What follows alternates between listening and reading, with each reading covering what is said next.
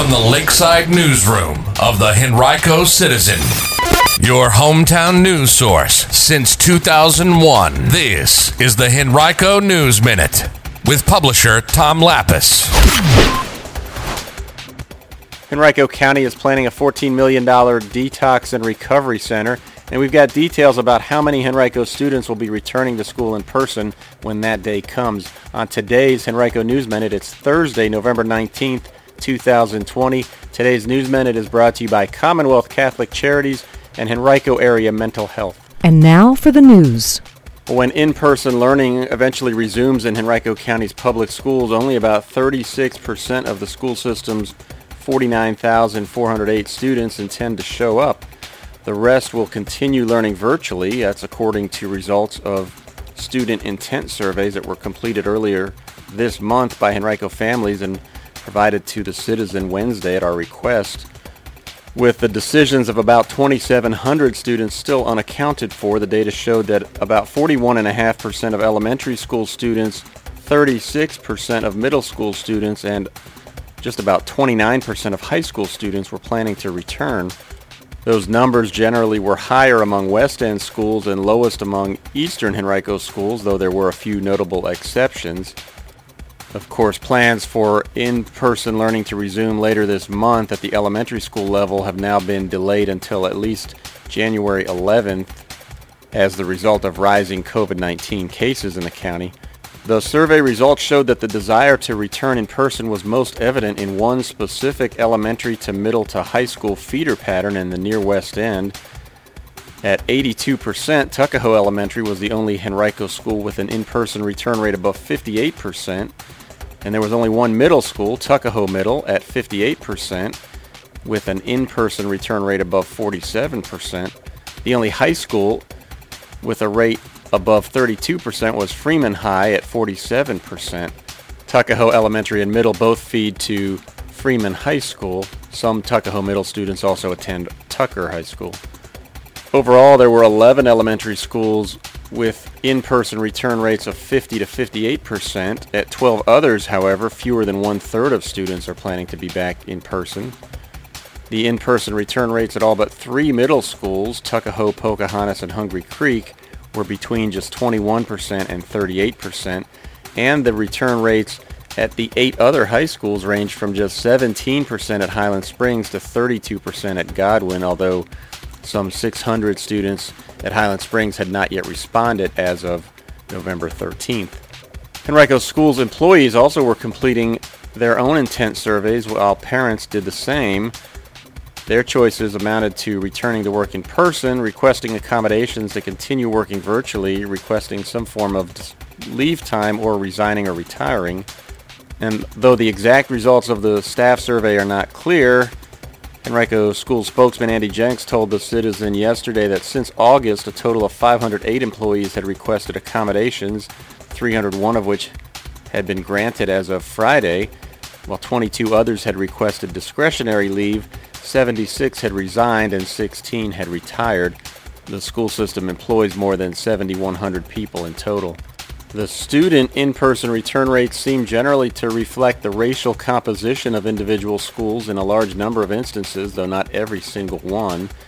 Generally, schools with higher percentages of white students were more likely to have higher in-person return rates, while those with the highest populations of Asian and black students were most likely to have the lowest such rates. You can read my complete recap of this data at henricocitizen.com by clicking on education. Henrico police this year have already responded to more than 41% more overdoses than during all of last year, according to county data. And with that in mind, Henrico County Manager John Vithoulkas is making what he has termed a bold proposal to address the issue of substance abuse in an article that we ran exclusively yesterday on HenricoCitizen.com, Vithoulkas is proposing the county-funded creation and construction of a $14 million detox and recovery center in eastern Henrico that would be managed by Henrico Area Mental Health and Developmental Services, but ultimately operated in partnership with one or more non-governmental entities.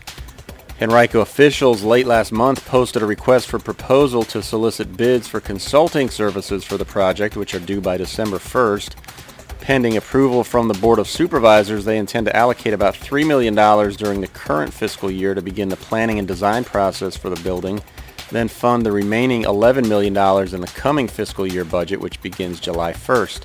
The center would be located near the county's new Mental Health East facility and the Eastern Henrico Government Center on Nine Mile Road, and it would be designed as a 24-hour inpatient, medically supervised detox and recovery center with an initial capacity of 12 to 16 beds, according to the RFP.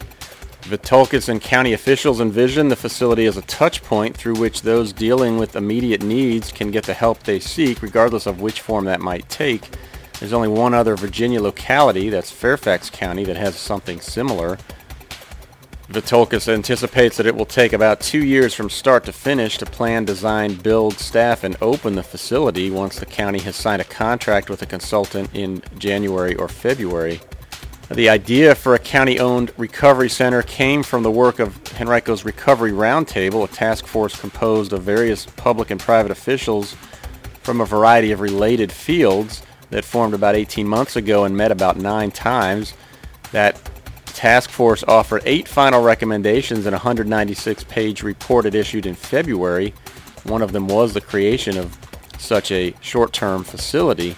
The chief medical examiner of Virginia has reported 36 drug overdose deaths in Henrico so far this year during the first six months of the year. That's seven more than during the same time frame last year, which ended with 74 such deaths. And Henrico police have responded to more than 410 overdoses, already more than they did in 2017, 18, and about 120 more than last year. Opioids continue to be responsible for more fatal incidents in Henrico than any other drug, but alcohol and cocaine are creating significant issues in the county as well, according to Henrico Area Mental Health Clinical and Prevention Division Manager Daniel Rigsby. He told the citizen that of those who come to the county for help, about an equal number have abuse issues with opioids as with alcohol. Cocaine and marijuana disorders register at the next rung down on the list. Rigsby said that even though overdoses have gone up since the beginning of the pandemic, the requests for services received by his department have not.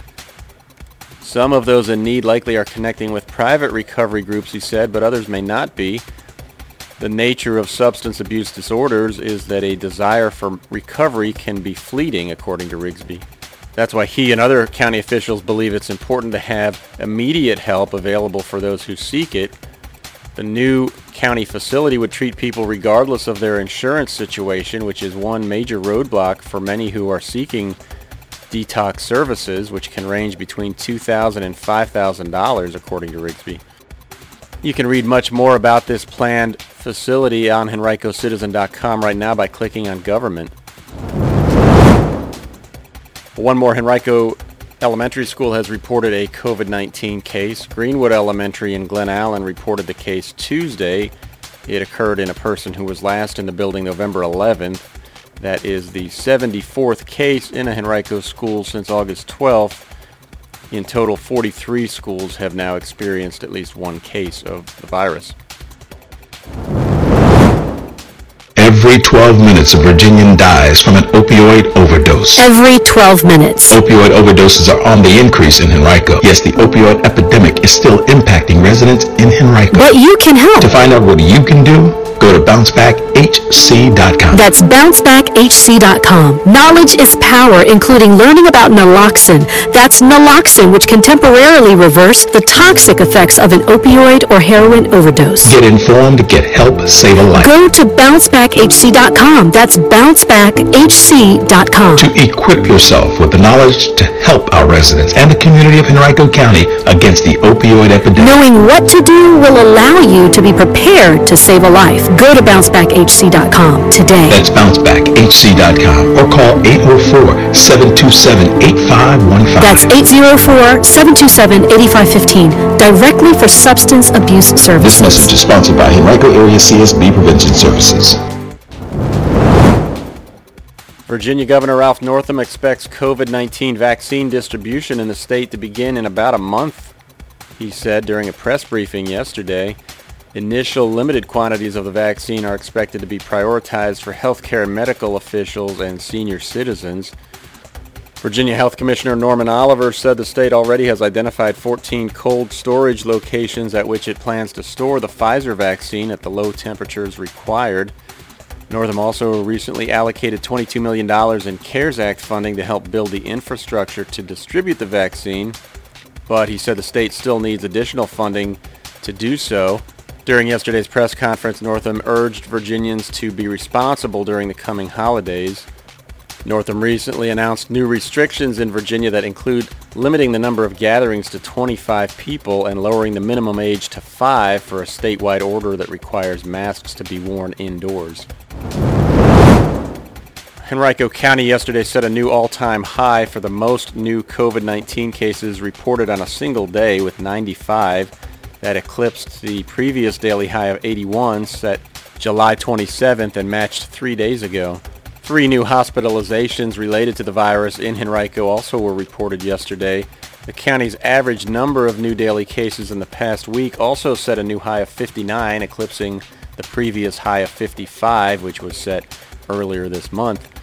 Henrico has experienced a total of almost 260 new cases in the past three days alone. That's by far the most during any three-day period since the pandemic began.